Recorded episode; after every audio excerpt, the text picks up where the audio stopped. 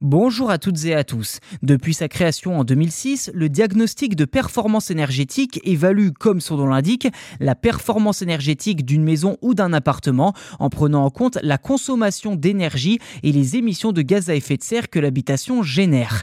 Des données de plus en plus importantes pour les locataires et acheteurs et qui, depuis le 1er janvier 2023, eh bien, est devenu un critère déterminant pour la location des lieux à forte consommation énergétique.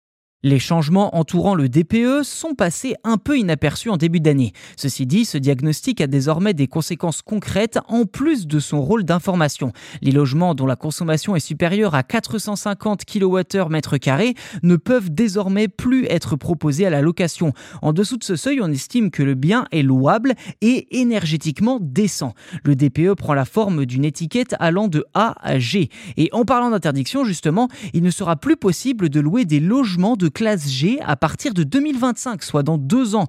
En 2028, ce sera au tour des classes F, puis des classes E dans 11 ans, soit en 2034. Une restriction progressive qui vise à mettre fin aux passoires thermiques dans un contexte environnemental pressant où la sobriété énergétique est importante, mais aussi pour permettre au budget des ménages de respirer en évitant les dépenses d'électricité et de gaz inutiles.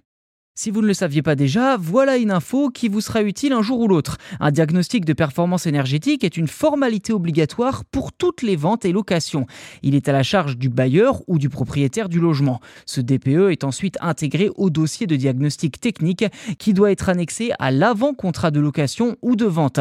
Enfin, la dernière étape consiste à remettre un DPE au locataire ou à l'acquéreur afin qu'il puisse estimer son budget logement puisque le diagnostic indique en euros les frais énergétiques annuels théorique du logement. Un bon DPE est noté A ou B, tandis qu'un mauvais DPE est noté F ou G.